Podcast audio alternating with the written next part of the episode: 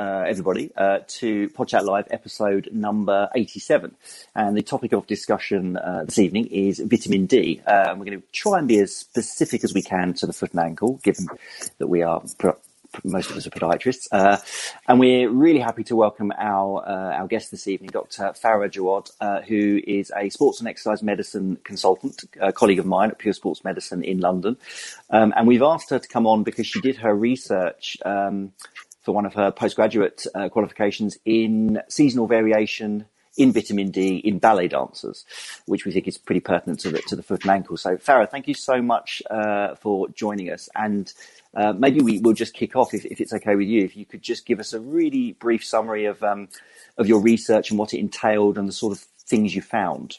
Yeah, absolutely. So um, I did my research for my master's project a few years ago on professional ballet dancers at the Royal Ballet um, in London, looking at um, seasonal variation in vitamin D. Um, uh, so I think you know several years ago they identified that um, they had a tendency to get vitamin D insufficiency or deficiency, and then they decided to um, look at this over uh, the sort of winter to spring period and see if there was a difference. And then um, uh, they were uh, subsequently put onto a protocol of vitamin D, and, and my my project was looking at how that varied, the level of vitamin D that they, when they had blood tests, how it varied over the seasons. And um, I looked across sort of uh, three or four years um, uh, to have a look and see were they also um, affected by a seasonal variation in vitamin D, which we would expect that they would be because they live in London. Um, and actually, I found that um, in the first year they they were affected by by the seasonal variation that we would expect. But then as time went on, that seasonal variation seemed to affect them less. And I, I hypothesized that that was because of the vitamin D protocol that they were on, because that, perhaps they were building up sufficient stores of vitamin D to, to see them through the winter. So that was my, my, my project, which I really enjoyed. Yeah, sounds fascinating. And we definitely want to take some of that and, um, try and ask questions around it and apply it to our to our usual demographic of patients uh, across yeah. across the country. And this may well be uh, more of a seasonal UK thing right now than it is for Craig and, and his listeners and uh, our Australian listeners, for example. So there's definitely going to be some geographical bias from myself and Farah being based in London, obviously. Um, but before we get to the sort of the levels and, and, and the testing and whether we should supplement and what this may mean for injury risk, if anything, could we could we go back a step um, and sort of talk a bit about um, what vitamin D is and, and why we think it's so important in the first place, i.e., what sort of body systems uh, is it suggested to benefit the most? Yeah, vitamin D is really important. You know, it has a vital part in our bone metabolism. Um, it helps our body absorb and, and use calcium, which gives our bones strength and, and, and hardness. Um, and it also has a role in muscle strength. Um, it increases the number of, of, type 2 muscle fibers, so it has an anabolic effect on, on muscle. Um, it's crucial for preventing rickets in, in children, which is, uh, you know, uh, soft and weak bones, and the equivalent disease in the adult is called osteomalacia. Um, and, you know, vitamin D deficiency can lead to those two conditions. And vitamin D can also help prevent falls in the elderly, probably because it helps with muscle strength. And it may have um, various different roles in our uh, immune system uh, as well. Um, it also because it's so essential for normal bone metabolism, you know, it's helpful in the context of bone healing and callus formation if one has bony injury. So, you know, it really has a, uh, far-reaching uh, effects on you know different uh, aspects of our um, of our health. Yeah, and, and sitting here as someone who works within musculoskeletal medicine, as I know you do, some of the some of the body systems you mentioned there, it, it feels incredibly um, incredibly key to the sort of patients that we may well be seeing. Bone injury, you know, we mentioned bone, we mentioned muscle, we think of the injuries we see. Um, yeah so that, that, hopefully that kind of gives us the link as to why we're doing this this episode and how we're trying to convince podiatrists we should we should at least uh, re- listen a bit more about this kind of thing. Um, where do we derive our vitamin D from? Because I recall many many years ago someone saying to me, uh, the only place you can get it is from the sun. And obviously, being in England, we, we might not get enough of that. Um, uh, and if you're not getting it from the sun, you need to get it from supplementation. Can we get any from our from our diet? I mean, what, where where can it be derived from? Yeah, um, so the majority of it we do get from our sunlight exposure. Um, so uh, the the UVB rays hit our skin, and uh, you know we we um, uh, create vitamin D in our skin, and then it we we get lots of different forms, and you know it goes via the liver and the kidneys and all different uh, uh, by all different pathways. The majority of it we do get from our sunlight exposure and a small amount we get naturally from our diet. One of the challenges of vitamin D is that our dietary sources of, of it are few. So the places where we can get it naturally are oily fish, um, eggs, some pork products, lamb's liver. You know, of course, if one's a vegetarian or a vegan, those um, are not not uh, appropriate options. Um, uh, so it means that in some scenarios, obviously, people may require supplementation. Great. So it's not it's not totally accurate to say that we cannot derive vitamin D from from our diet. It sounds like clearly the sun is the big win, but we yeah. can we can sort of tweak our diet in our favour too, by the sounds of it. Yeah, we can. Um, uh, it's we need both of them. You you know we can't um, it, it wouldn't be sufficient to, you know, live in complete darkness forever and, you know, sit eating uh, oily fish, for example. You know, we do need the sun exposure, but yes, you're right. We we we need both of them really. Yeah, just just a, just a just a general question before we get down to specifics. What about those people that live in environments um, in certain Arctic areas that don't get sunlight for like months of the year? How do they survive? Are they? I presume they're on supplements, are they? Or yeah, gosh, you know, hmm. well, I guess they eat a lot of oily fish because they have, yeah. they have fish available yeah. to them. Um, and my goodness, you know, the answer is I really don't know. I don't know about those populations. I don't know if they're more prone to certain conditions or not. Uh, gosh, that's an interesting question. I'm so sorry hmm. that I don't know. Yeah, no, I, I, I just it just struck me then. yeah, well, it's well, just struck me too. I'm just, I'm, uh, I'm just delighted that you've you thought of somewhere that gets you know less sunlight than we do here in England. That makes me feel just a tiny bit better about myself. Um, so before we come on to um, sort of uh, some of the stuff we talked about in a bit more depth, it sounds like vitamin D deficiency should all, it, we should almost expect it to be common. Certainly at certain times of, in the northern hemisphere in the winter as we are now, um, we should expect it to be common. Do we have any prevalence incidence data on how, how common this is? Um, is that sort of those numbers available? Yeah, so you're quite right. You know, in in winter, uh, we are reliant on our vitamin D stores and our dietary sources, you know, to keep adequate levels of vitamin D. And the, the problem is that if you live at a latitude of higher than 37 degrees north or lower than 37 degrees south, so that basically means Northern Europe and above, and uh, sort of uh, uh, Victoria, New South Wales in, in Australia, the north of Auckland, the lower part of Chile, you know, that, that those are the sort of cut-offs where from October to March, there are not enough UVB photons coming down from the atmosphere to help us synthesize the vitamin D in our skin, which means in those winter months, it is not possible to make vitamin D from our sunlight exposure. Um, and so what, what that means is that for people who live at those latitudes and above, that we are more likely to get vitamin D deficiency. Um, uh, in terms of uh, data of how frequent, not frequent, sorry, how how common that is, um, you know, I've, I found something in my preparation for this podcast which said in the UK, maybe one in five people may have vitamin D deficiency.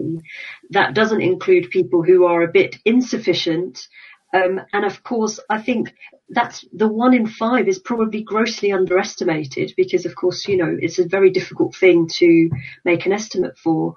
Certainly, anecdotally, if I might speak anecdotally, when I test vitamin D for, for patients, it is unusual to, for me to find them that they are replete. It is usually in people who, you know, are already taking supplements already that they're in the sort of replete group. So, you know, I think the scale of the issue is a big one, especially at the uh, latitudes that I mentioned. Yeah. Actually, Farah, while you were commenting then, I just quickly Googled um, vitamin D latitudes under images, and there's heaps of maps. I won't put any out, but there's there's hundreds of maps out there with the with the vitamin D risk. You know, on on a map of the world is where, where you're higher risk. I was quite surprised how much yeah. there is. yeah, it is. It's quite it, it's quite interesting. Hmm. So let's take uh, where we are in, in December in London, for example, um, and then you know we we or you know if, when we're not in a pandemic and we're not working from home, the usual scenario for most people would have been to wake up in the dark, uh, to commute to work in the dark, to get to the office. If they're really lucky, they might get some some daylight with a window, but some of our clinics certainly uh, don't have those. Uh, you sit in an office with with you know artificial light all day, and by the time you're you're packing up clinic and heading home again, or, um, you're travelling home in the dark again.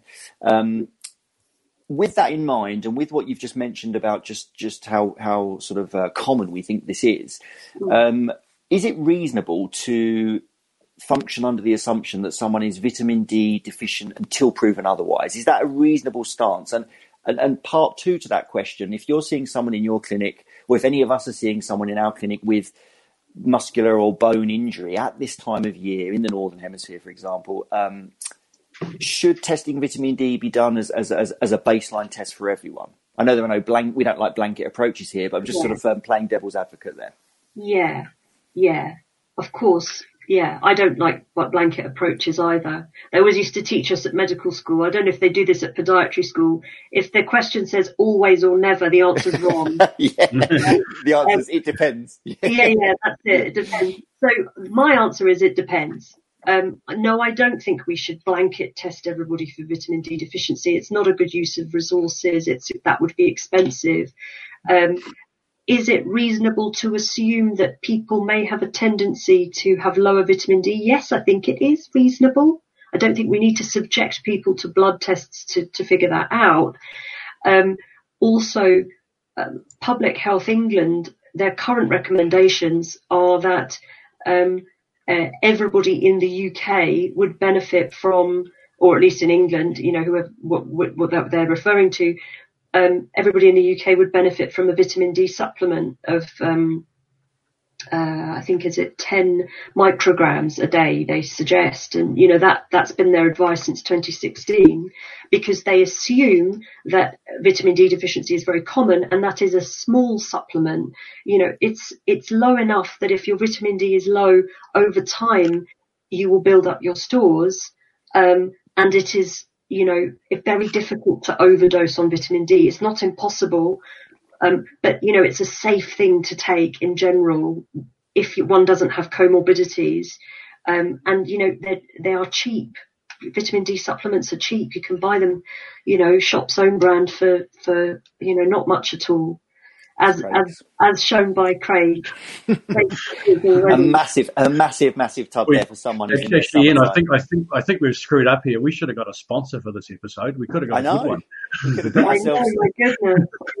No got ourselves some supplies. So to uh, to quickly just vault off of that question, um, just in case, I'm always worried that that, that people um, misinterpret the messages we're giving, and I'd, I'd hate for yeah. someone to be watching and to be thinking, okay, so vitamin D is common, and it's the winter time, and it's dark, and it's cheap to buy, and it, it's impossible to overdose, or not impossible, but very difficult to overdose on, yeah. and we don't need to subject them to blood tests. So I'd hate I'd hate for a podiatrist watching to go into clinic tomorrow morning, see a query tibial stress injury, and say, you know what, head to Holland and Barrett. Uh, other health health food stores are available, um, but head head to the local health food store and just pick up some vitamin D. What what words have you got to? I mean, first of all, is is that is that completely inappropriate, or is that okay or reasonable to do? Or what words of discouragement would you have for someone who would say, okay, every bone injury I see for the next three months, I, as the podiatrist, am going to recommend vitamin D. Why, why would, why should we kind of discourage that kind of uh, gung ho approach, if, if indeed we should? Right. Yeah. So, in multivitamins, which contain vitamin D, a lot of them contain vitamin D. They usually have around 10 to 15 micrograms of vitamin D. So, you know, if one is a, a healthy person without any other medical problems, whether you have a, a foot injury or not, it would be safe for you to take a multivitamin that contains a small amount of vitamin D. That is, you know, a reasonable thing to do. Um, but um, vitamin D in high doses, particularly in the kind of doses that a doctor might prescribe to remedy vitamin D deficiency quickly, can sometimes unmask um, other more serious uh, things, um, like something called primary hyperparathyroidism, which is a, a dysfunction of calcium metabolism, um, uh, which is rare, but you know can still happen. That that tends to happen with high doses prescribed of vitamin D, rather than you know a small amount that's you know one can obtain from a multivitamin that you don't need a prescription for.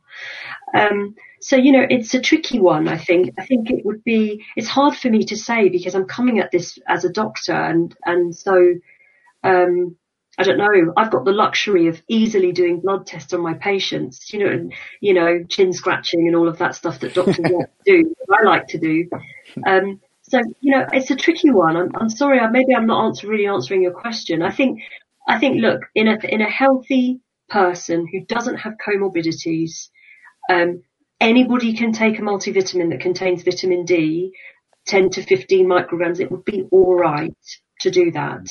Um, I think if you've got someone with a foot injury, say, sorry, you've got someone with a stress fracture of the foot, for example, well, you might want to actually, uh, if they're, particularly if their healing is a bit um, delayed or if they have recurrent fractures, you think something else is going on, you know, then one might want to involve a doctor, for example, And, and, and in a scenario like that, that is often when I would test the vitamin D because if the vitamin D is very low, well, I'm, i might want to bring it up quite quickly if there aren't any contraindications, and then I might um, uh, then consider prescribing, and then you know a, a, prescription dose to bring it up quickly is a much higher dose, and and you know if I do that, I have to check a blood test for the patient um, within four weeks to make sure I haven't caused any bone metabolism, uh, bony metabolism problems. So, so yeah, I hope I've answered your question, Ian. Yeah, yeah, can absolutely. I, can I just, uh, can I just ask, if say, say someone had an undiagnosed, you know, very mild deficiency, is there enough vitamin D in a, in a typical multivitamin to, to, to, to boost that? To work with a mild one or, yeah? Yeah, so so it depends how low it is. Over mm. time, mm. it will go up. Yes, it mm, will, yeah. but it might take some time. Okay, all right. Yeah. yeah. Cool. And if, uh, if, they have a current problem, we don't really we want to be fixed now. We don't really necessarily want to wait months for it to come back up. Yeah, yeah that's that's my personal uh, practice. Yes. Right, so let's talk a bit about the foot. Uh, forgive our forgive our uh, unashamed bias, of course. Um, we we, we, we, we can't we can't escape the the influence of vitamin D on bone health. I think that's the first thing that comes to most people's minds. And yeah. at foot, foot level, particularly through the winter, um, we potentially see a certain sort of group of in, or cluster of injuries. Now, you could argue, particularly at this time of year, we've normally got people uh, training for the spring marathon, so that could be a, a, a sort of confounder here. But but generally speaking, if we see bone stress, we we have a raised suspicion of bone stress, bone injury, stress fractures, anything on that continuum. Um, in the winter, it wouldn't be unreasonable to think bone injury in the winter, particularly in the absence of any increase in load. Maybe we're dealing with so, sort of a vitamin D uh, deficit sort of uh, consequence here what I want to say is that the, the anecdotes there are all well and good and they make sense, they make biological sense. But when we look at the evidence, the, the, the foot and ankle evidence specifically, um, I know you're more than aware than most that, that it's, it's not perhaps as, as, as wide and vast, uh, as, a, as an evidence base as it could be. And I know we all recently just had a chat about the, the, the review um, pertaining to vitamin D in the foot and ankle. Um, Craig probably put a link in the comments. It's the Malhotra and colleagues. Um, it was just four or five months ago in, in JAPMA. Why is there such a discrepancy between the kind of biological plausibility of of bone health being a problem, and we know that the foot is particularly susceptible to stress, bone stress injuries. Yeah. Uh, why, why isn't the evidence kind of really, really supporting, uh, you know, Vit D deficiency and, and, its risk for foot injuries in, in, in, a really strong, robust way? Yeah, okay. There's a f- quite a few things that I want to say. It's great, go for it. And the first um, is that you you mentioned about winter and running injuries and stress fractures and vitamin D it's important to just make, I want to make the point that vitamin D deficiency and indeed calcium deficiency as well, because really we mustn't talk about vitamin D without mentioning calcium, which is its, you know, bedfellow.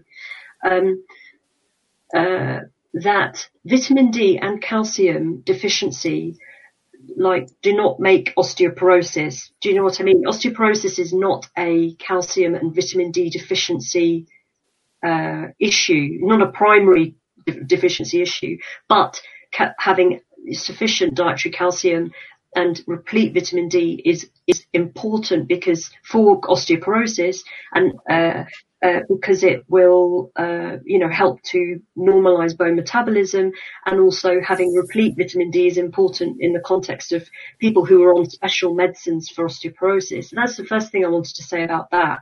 You know, it's not simply that having low vitamin D makes us more likely to get stress fractures. It's like one small piece of the puzzle. You know, um, there's there's the load factor, of course, which is the, a big one, um, and and uh, relative energy deficiency, of course, might may be another relevant uh, uh, factor with that too. Um, and so, so you know, there are other factors involved. And then you mentioned, you've asked me about you know, why is there a bit of a poverty of data? I think that's what that's what you're asking me, isn't it? It, it is, yes. Yeah, um, there is a poverty of data. I I, I have a, um, a, a, you know this idea why, which is that there are so many factors that are involved in um, in uh, vitamin D uh, and its synthesis. So my goodness, you know, list them. I think I haven't even got enough fingers to list them all. You know, one is sunlight and our sunlight exposure, where we live on the planet, um, the, our skin color, because having darker skin like mine is a natural sunscreen. So, you know, it means that I might need longer in the sun to synthesize the same vitamin D as say someone like Craig. Uh, what else are there? um, there is your, you know, your, your pre-existing stores. So vitamin D is, is not like vitamin C. If you have too much vitamin C, you'll wee it out. Vitamin D is a fat soluble vitamin. So if you take supplements, we store it in our body fat. So that's another thing, not just how much stores we have to begin with at the start of the year, say, but what's our fat mass like? If we've got too little body fat, um, then we may not have the sufficient stores of vitamin D, for example, theoretically. There's also some evidence that in people with obesity that they can also be subject to low vitamin D. Now, I, you know, we don't really know why that is. I think there's a theory that it, the vitamin D may become sequestered in the fat, and then I think maybe it becomes difficult to get out into the to the to the blood. Um, I think that's one theory. Um, so, you know, sunlight, diet, pre-existing stores, fat mass. It seems like there are some genes that are involved as well in, in uh, vitamin D synthesis and degradation. Uh, I think three genes have been named and possibly a fourth as well. So it means that even within populations, we may have differences in the way that we, um, uh, you know, create and process our vitamin D.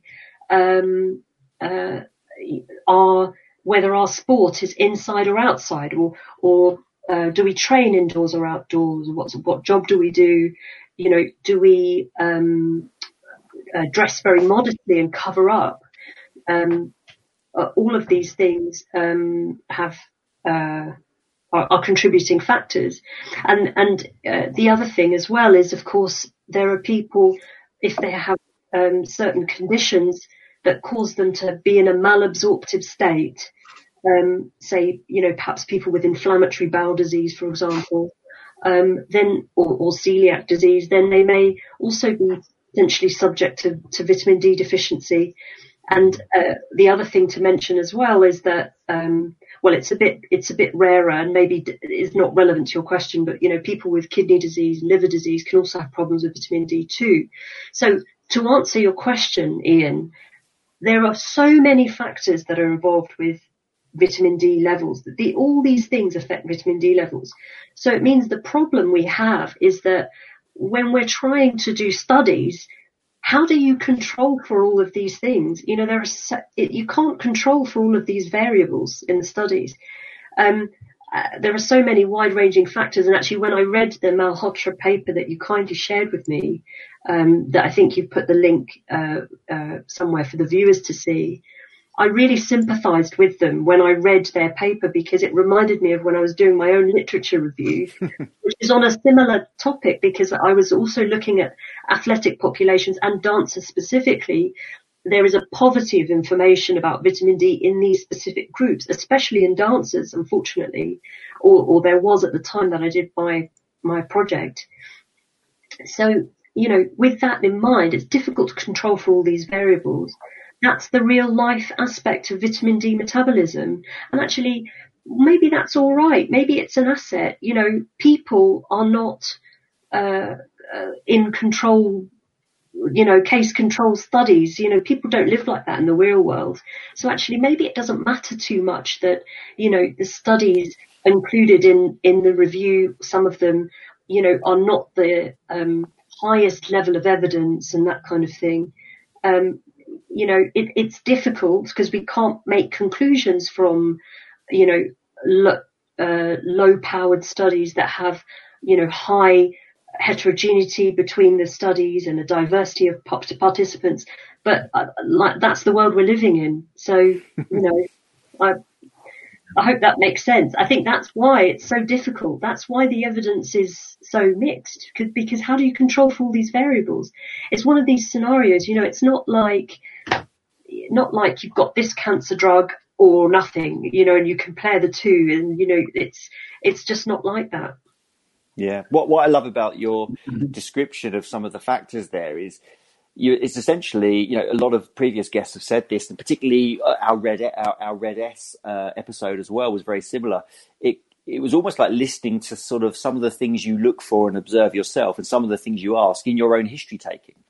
Um, listening to the way you were kind of systematically going through things that contribute, I, I almost felt like I got a glimpse into your mind when someone's sitting in front of you in clinic of the the things you're excluding, the things you're thinking, the thing, you know, you're observing what's their, what's their skin tone like, what's their body mass like. They're things that we, you probably do completely matter of factly. So I think that's still kind of valuable to know. Um, even though we'd love the, the science that really served up, you know, Vit, D uh, gives you this problem at the foot. You know, it's still nice, I think, to get give people an idea of when things come in, um, start thinking, you know, of of some of these factors. So yeah, I think that's really really useful.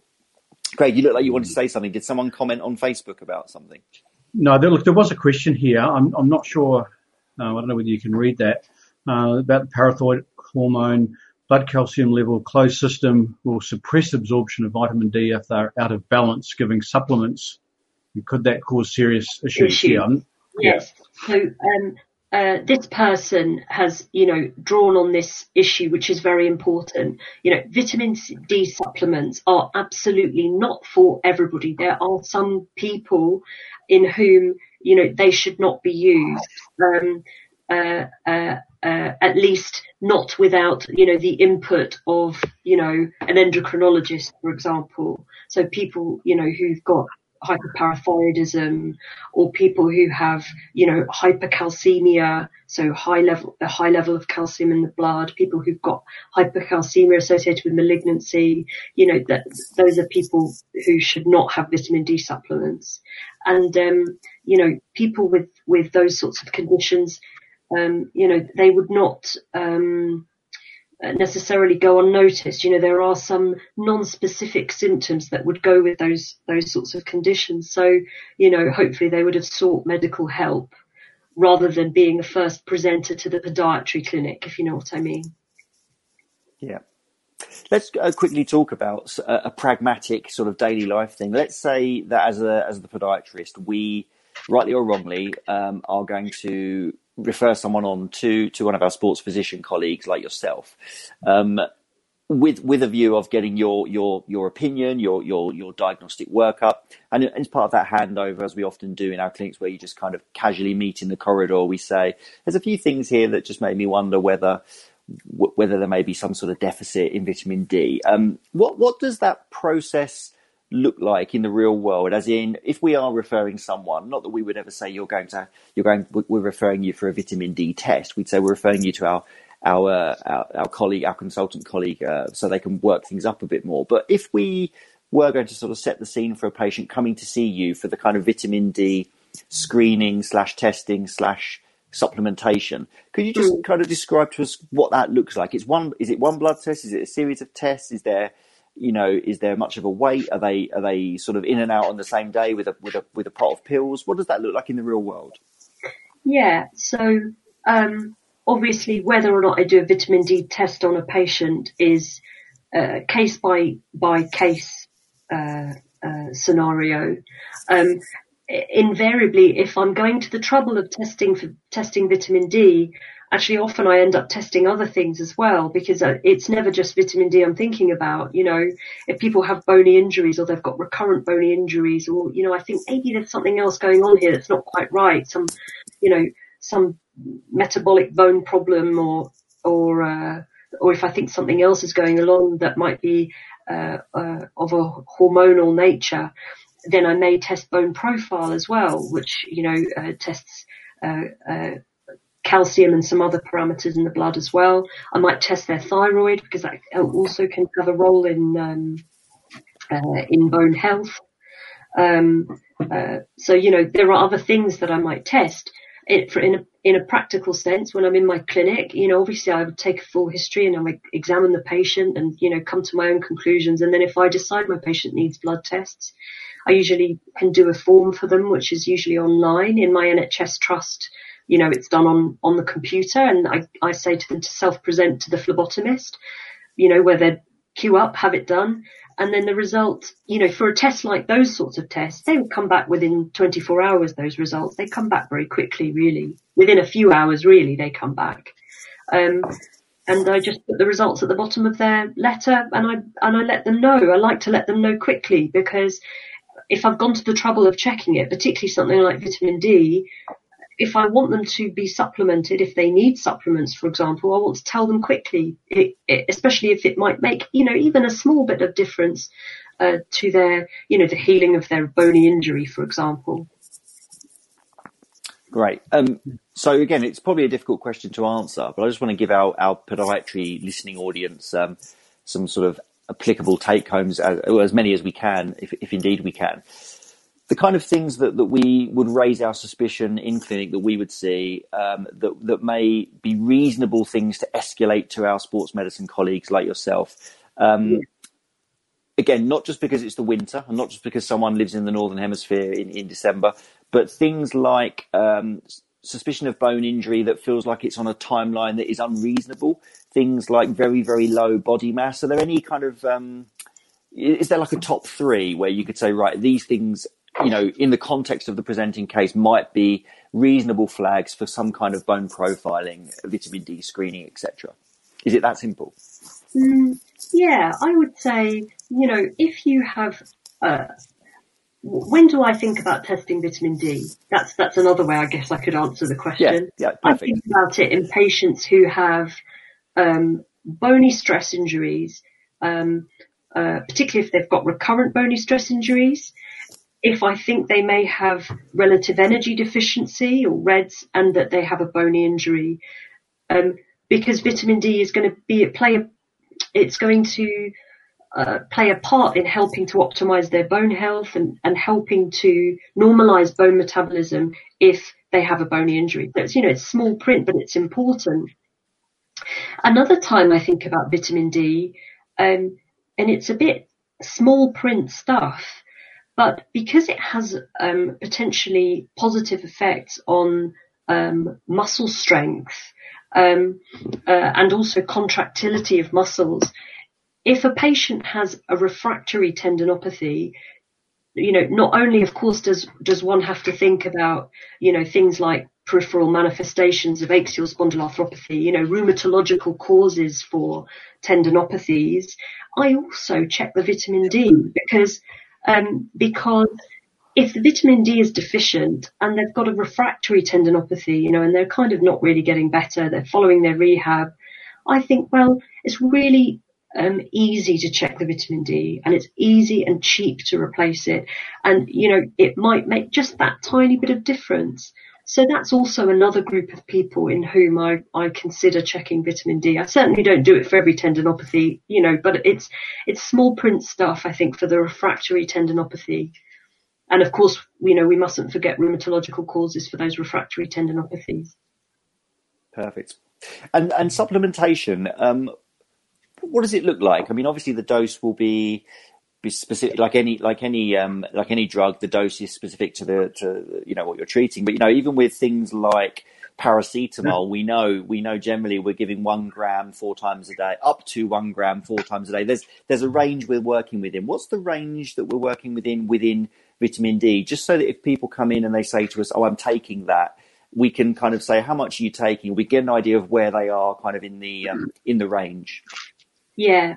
So um, the kinds of supplements that you can buy over the counter without a prescription range from uh, about you know 10 micrograms to I think about 25 microgram tablets. So um, a typical multivitamin would have 10 to 15 micrograms, and then you could buy a what what over the counter would call a high dose supplement is about 25 micrograms.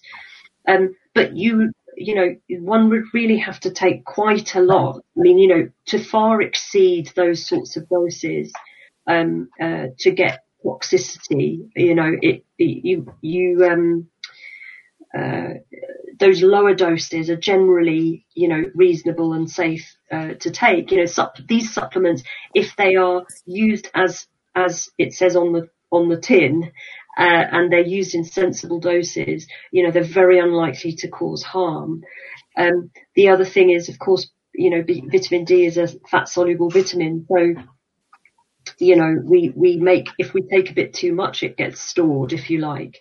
Um, uh, but you know, there is a threshold, um, and the threshold is quite high. Um, too much vitamin D. I mean, really, um, uh, it, you'd have to give someone quite a lot of vitamin D to, to, to do that, or they'd have to be taking maybe more than than it says on the box. Yeah, uh, sure. And tox- sorry, Craig. Quick last question while it's in my mind. Toxic vitamin D toxicity. How yeah. might that? How would that manifest? Um, yeah. So the problem is, the problem unfortunately is if you, if one does end up with too much vitamin D is that you can get hypercalcemia. And the problem with hypercalcemia is that uh, sometimes the symptoms, well, they are, they can be horrible, uh, but they can also be quite non-specific. So, you know, people can get things like um, vomiting and um, they might uh, uh get depression or confusion, um, you know, abdominal pain, um, uh, kidney stones. So, you know, there, uh, it's one of these things, you know, people don't walk through the door and say, I've got hypercalcemia, but, you know, they can become very unwell. And those people would usually uh, uh, uh, Uh, uh, uh, be compelled to to see a, a, um, to seek medical help because they really wouldn't feel very well. Great. I just I just checked this this one that a friend takes. It's at 25 micrograms per per, per tablet over the yeah. over the counter. Yeah, the, so it's the high end here. Yeah, that's it. A, a, friend has to take that. get a few of those in, Craig. Um, let's let's uh, we far from we're, we're far from us to sort of try and ride some kind of controversial wave, but um, let's talk about coronavirus if if we can, um, just because it's dominated just because it's dominated our lives for all of 2020. Um, Craig keeps abreast of of one of Craig's hobbies. You know, most of us like to spend time with our family or go for a run. Craig likes to seek out pseudoscience on the internet and pick fights. Craig, t- t- talk to us, Craig, about what you found um, with your searches uh, recently about vitamin D and, and how it's the, the messiah for, for COVID nineteen. No, well, I, in, in, fairness, like you, if you from what I, my superficial review of the literature and evidence is that there is some very good evidence of a very strong correlation between vitamin D deficiency, um, the extent of COVID-19 symptoms, the outcomes of COVID-19. But that's it. It's yeah. a it's a correlation. Yeah. You go to some of the alternative health websites; they are now suggesting that vitamin D is a potential cure for COVID-19, and that that pattern repeats itself so many times over the years in so many different pathologies. Um, and, I, and I get quite frustrated. Now, the, the, to me, if someone has COVID-19 and the vitamin D deficiency, it makes common sense to supplement them. But it, it, there's no evidence that that's related to a better outcome. Or now, now it may well be, but I, I think it's the it's interesting just following this pattern of correlations to this is the cure is what really, really was what my beef is. yeah, I um, I think it's my beef too.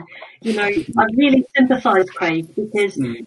it's so hot. Actually, I sympathise with um, uh, uh, everybody really. I tell you why, because in this age where we are, you know, subjected to so much information, and mm. a lot of people because of their um, uh, you know, just because of their background or what they do. You know, people maybe don't know how to critically appraise that information. It's really difficult, you know. Um, I mean, you know, even when uh, I look at, if I read, read, a research paper, I've got to read it a few times, look at the methodology and, you know, you have to critique it. You know, these things you know, take a bit of time and a bit of effort. So, you know, people, poor people really, because everyone's bombarded with so much information, it's hard to make uh, a head of the tail of it. Of course, you know, you're quite right. I think, um, when vitamin D is so prevalent, uh, in in certain communities because of where we live and because of all the other factors that I mentioned. Well, I mean, no wonder that uh, many people with coronavirus or people that have suffered with um, uh, with a more severe illness have a tendency to have, you know, lower vitamin D. I don't think that that's, you know, that's surprising. Mm. Or, um, and certainly as far as I'm aware, there is no good evidence to say that supplementing yourself with vitamin D will, uh, you know, uh, make one have less of a severe uh, uh, illness with coronavirus. The advice from Public Health England has been um, you know, unchanged on vitamin D since 2016. So since 2016, they've said that everybody would, uh, where we live, would benefit from taking a multi a, vitamin D supplement, 10 micrograms a day, because we are probably going to be vitamin D deficient and it's very difficult to tell who is going to get enough sunlight exposure. And, and their advice now in the coronavirus pandemic has been the same presumably because now, of course, we've had to stay in a lot more. You know, life has become quite different. Um, and uh, vitamin D deficiency causes problems for people, causes bone problems and causes, you know, weak muscles. Um, so yeah, it's important for us to m- make sure that we're replete in vitamin D, uh, and it's that's important during this pandemic, but maybe not for the reasons that some of those uh, people you're you're you're mentioning uh, a, a saying. You know, it's not for those reasons; it's for other reasons. Yeah. Actually, perhaps closer to home and getting back towards the foot or lower limb, I am aware. I, I just quickly I look for them of three studies that have shown a correlation between vitamin D deficiency and growing pains in kids. Now, the if you look at the geographic location of the authors, they are in areas where dietary deficiency is probably quite high. But yeah. nevertheless, there's three studies that have showed a vitamin D deficiency, and there's one study um, which on the surface looks reasonably good of using vitamin D supplementation in kids with growing pains. And the recommendation was perhaps we should be supplementing kids who've got growing pains with vitamin D. But if you look at in the details of the study, um, all those that were included were actually deficient in vitamin D. so yeah. the and, and, if you look at some, especially some kids' health websites, you do see vitamin D recommended as a treatment for growing pains. Yet yeah. the, ev- the evidence is three correlational studies in areas where there's high dietary deficiency and one study in which the kids were vitamin deficient anyway. Um, so that's that's what I'm talking about in this COVID thing that this, these big leaps are being taken.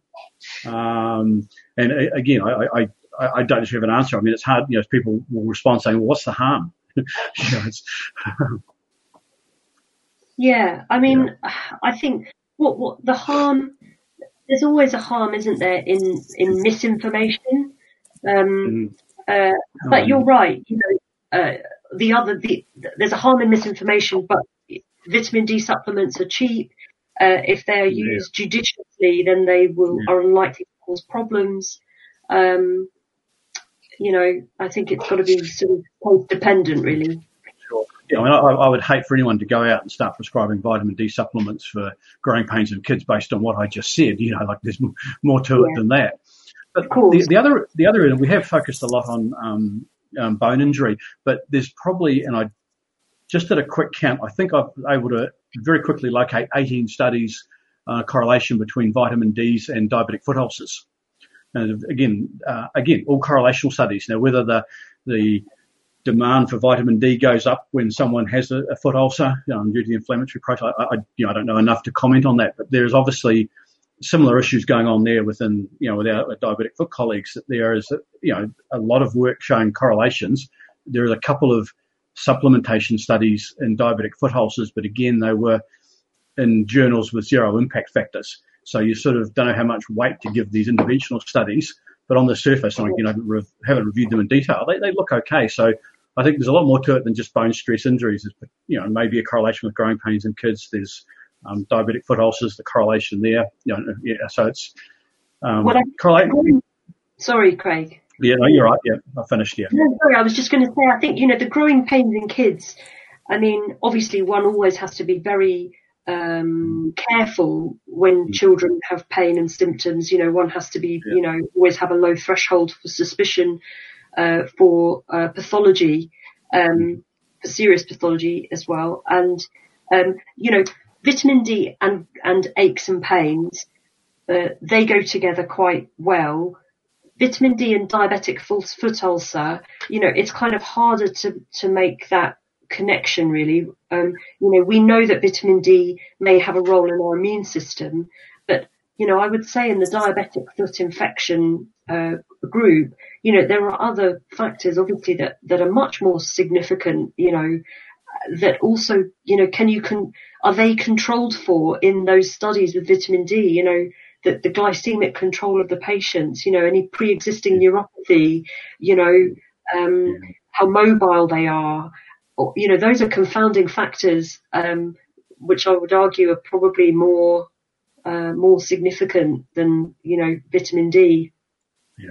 Um, just actually on the site, if, if someone does have an infection, yeah. like, I don't know enough to, to would, could that increase the demand for vitamin D and lead to the deficiency? Uh, no. Oh, okay. Yeah. A nice firm, uh, quick answer there. Nice answer. We like answers. I've answered. yeah. we, we, the best answer so far. Um, yeah. Craig, yeah. Craig uh, conscious that we're we're getting close to the hour. Is there anything yeah. uh, pressing no, on, no, on no, Facebook? I, I, saw one comment from a good friend of mine when I was mentioning about bad. Uh, bad levels of sunlight in London. A very, very close friend of mine recently moved to Abu Dhabi and he sends me WhatsApp pictures. Oh, here he is, Fitzy. He sends me WhatsApp pictures almost daily of his feet by the pool. I'm getting pretty sick of it. I'm getting really sick of him, to be honest. And sure enough, here he is mentioning Abu Dhabi once again. So yeah, thank you, thank you for that, mate. Um, but no, other than other than him with his humble brag, was there any anyone else that um, had anything no. to say? No, lots just just just a few complimentary comments about how good it is. no, I, great. So we're all off to take our ten 10 micrograms of vitamin D to be more vigilant about these things, uh, to try and get out in the sun when, when we get sun. Um, and like I say, this is a winter thing here, but I guess it doesn't matter where you are in the world. At some point, it's going to be winter. So you need to be vigilant about this stuff, right? Except every device. yeah, yeah. at, the relevant latitudes, yeah, absolutely. You know, our lucky friends, maybe in the Middle East, don't don't have the wintry problem that we have. Ex friends, ex friends. Our ex friends, yeah. postcard, and then we'll, we'll. There's two other things that I think are really important. You mentioned yeah. about vitamin D supplement. Please don't forget calcium because there's no point having the adequate vitamin D without sufficient dietary calcium. It's very important. Um, and the other thing I wanted to say, which I didn't mention before, is we must protect our skin from the sun.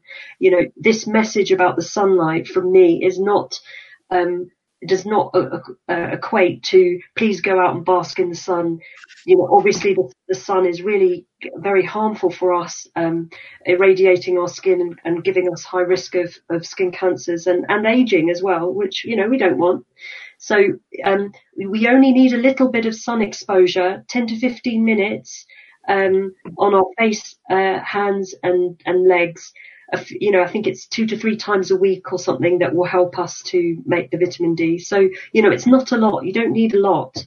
And right. of course, only in the, in the spring to autumn time at the latitudes like where we live in London. Perfect. So be safe in the sun. Please. daily, daily vitamin D, low dose vitamin D with supplemented calcium and move to Abu Dhabi is what yeah. we're here, what I'm hearing here. Yeah, get your calcium from your diet rather than from, from supplements. Supplements can cause problems, calcium supplements. Avoid those if you can. Have nice dietary sources of calcium, much safer and much Perfect. better for you. Brilliant. Great. Sure. Uh, Great. Thank you so much. Thank you so much for your time. It's been brilliant. It's such an yeah, honour. Thank you so much. I really Great. enjoyed thanks. it. Great. Thanks, Farah. Thanks, Ian.